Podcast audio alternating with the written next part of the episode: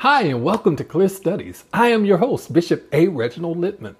Be sure to subscribe that you won't miss new episodes as they're loaded. I am so delighted to welcome you here. Stay tuned, I'll be right back after this. Join my e-class. I'd love to send you a free PDF handout of today's lesson, along with wonderful discussion questions to help you dive deeper in your study. Send an email right now to clearstudies at gmail.com. Again, that's clearstudies at gmail.com. Don't forget to subscribe, leave a comment, and hit that bell notification so you'll be notified every time new content is loaded. We look forward to sharing with you every single week. Hey, welcome back. Be sure to check out my brand new podcast entitled The Clear Studies Podcast. You'll find a link for it in the description. Well, in today's session, we move forward in Genesis 37 as we continue on this idea of being anointed to be different as we look at the life of Joseph. In today's session, we're going to be talking about the promotion of Joseph's life, the promotion of Joseph's life. And today we're going to look at Genesis 37, verse number 3 and 4 from the Living Bible Translation. If you have your Bible or your favorite app, go ahead and turn with me right now to Genesis 37, verse number 3 and verse 4 in the Living Bible Translation. And it reads like this. Now, as it happened, Israel loved Joseph more than any of his other children because Joseph was born to him in his old age. So one day, Jacob gave him a special gift, a brightly colored coat. His brothers, of course, noticed that the father's partiality and consequently hated Joseph. They couldn't say a kind word to him.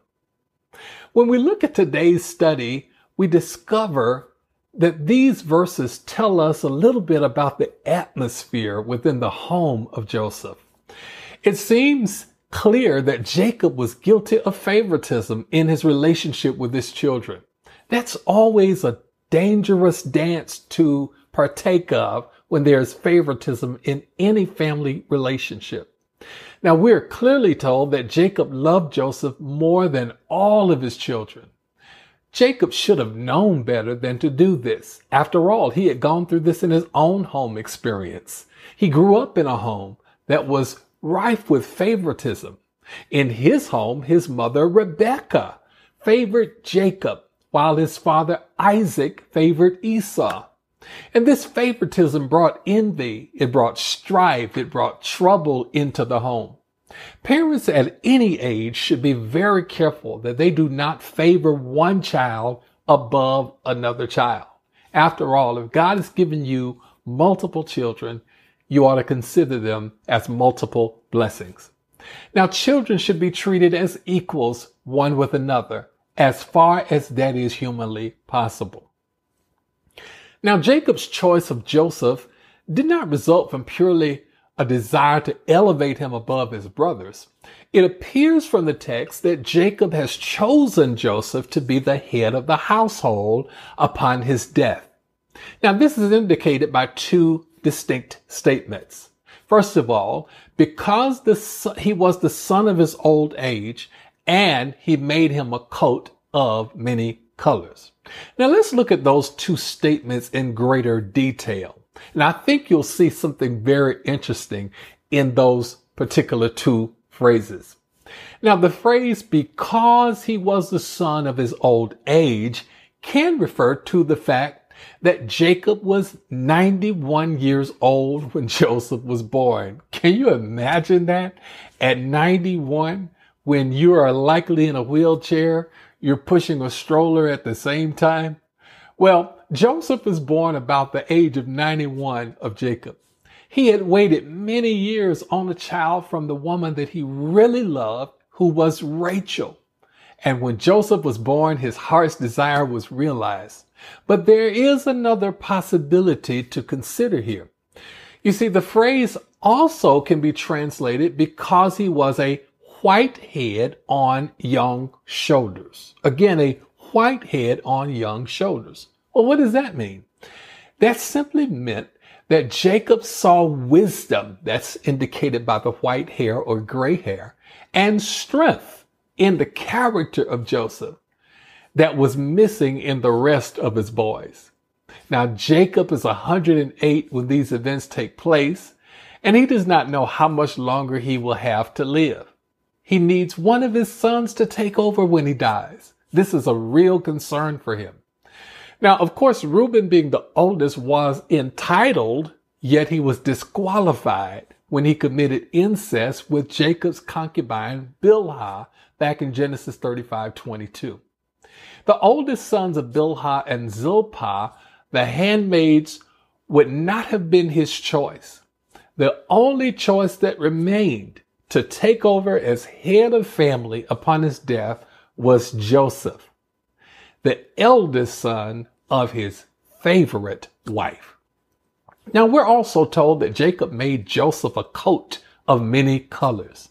Now that phrase is really important to understanding this whole story because we always seem to picture this as some striped jacket with loud, bodacious colors that scream, I'm special. Well, his father loved him and it was evident, but this garment said much more than my father loves me more and I'm special. You see, the phrase translated coat of many colors literally refers to a shirt with long sleeves. And this was a special type of garment that was multicolored and had heavy ornamentation on it. It would also have sleeves that reached all the way to his hands, and the hem of that garment would reach all the way to his ankles.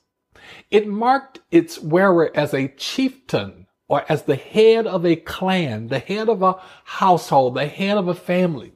And this type garment was not worn by common, everyday, ordinary workers.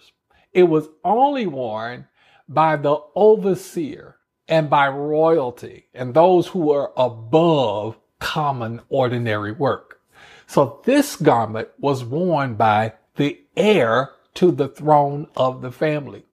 So when Jacob gave this coat to Joseph, it identified him as his father's choice to be his replacement as the head of the family. It identified him as the superior son in the family. And that coat told the other brothers, you don't report to Jacob any longer. Now you work for Joseph.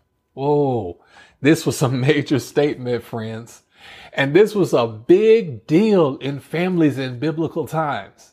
You see, the head of the household literally held absolute life and death authority over the members of the family. And when the brothers of Joseph saw him wearing that garment, they knew exactly where they stood in the pecking order within that family. And so we see that Joseph carried himself well and he earned the respect of his father. And as time went on, his father gave him more and more responsibility within the family. He carried himself so well and proved himself to in fact be so trustworthy that his father appointed him to be the heir and take his place as head of the family. Now, by the way, this particular position would also entitle Joseph to a double portion of his father's inheritance. This was to be given to the firstborn if the firstborn qualified to take over the family. But because the firstborn didn't qualify, Joseph now is entitled to a double portion as head of household upon the death of their father. Now, all of this attention from Jacob toward Joseph, man, you can only imagine the tension and the jealousy that it created among his older brothers. In fact, we're told that they hated him and could not speak peaceably to him. And that word hated is such a strong word. It has the idea of persons or things that are absolutely despised and absolutely detested, that are viewed as deplorable, with which one wishes to have no contact, no relationship whatsoever. And the brothers of Joseph wanted nothing at all to do with Joseph. They could not even say shalom, which was the customary greeting from one Jew to another, which means I wish you peace and well-being and happiness and joy and productivity. They didn't even have a kind word for Joseph. In fact, their hatred not only evolved, but it grew with every passing day. And when you look at verse 4, 5, 8, and 11, you can see that in Genesis 37. And that's a lot of background from this text, isn't it? Now, let me make just a few points of application before we move on. One thing I want you to understand from this lesson is that when we live a life of integrity and holiness, the Father notices. Woo, that's good right there. When we are faithful in our service to Him, He will promote us to greater areas of service. The true character of our heart is revealed in the faithfulness of our service to the Lord. You see, it's not just lip service, it's life service. And when we're faithful to our Heavenly Father, He notices, He pays attention, and He will promote us. When we are promoted, we must not boast about our achievements. You see, any advancement in the spiritual realm is purely the good grace of God working in our lives and absolutely nothing to do with us. He chose us. So when others prosper, we also need to note that when others prosper and are promoted, we must guard against becoming jealous. Instead of being angry that they are progressing, we should be thankful for what the Lord is doing in other people's lives, especially our brothers and sisters. You see, your true self is revealed in how you respond to the promotions, blessings, achievements, and advancements of others. I like to put it this way, and it's a little churchy, but let me just drop it like this. If the Lord is blessing your neighbor, it means he's not far away from your house. He's down the street in the neighborhood headed your way. So we have to learn how to celebrate one another instead of hating on one another. I hope you enjoyed this quick teaching. Listen, make sure you sign up for my e-class so that you can receive my free colorful PDF handout, no strings attached. It comes into your mailbox every single week. And with it comes detailed discussion questions to help you apply these teachings every single week of your life. I want to share that with you. It's very easy, very simple.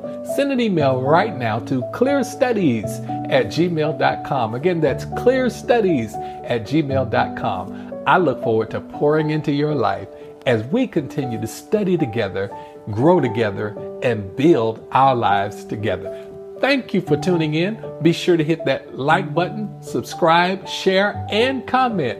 Don't forget to check out the Clear Studies podcast. And I look forward to sharing with you in the next episode. Until then, take care of yourself, be good to yourself. God will be good to you. Peace.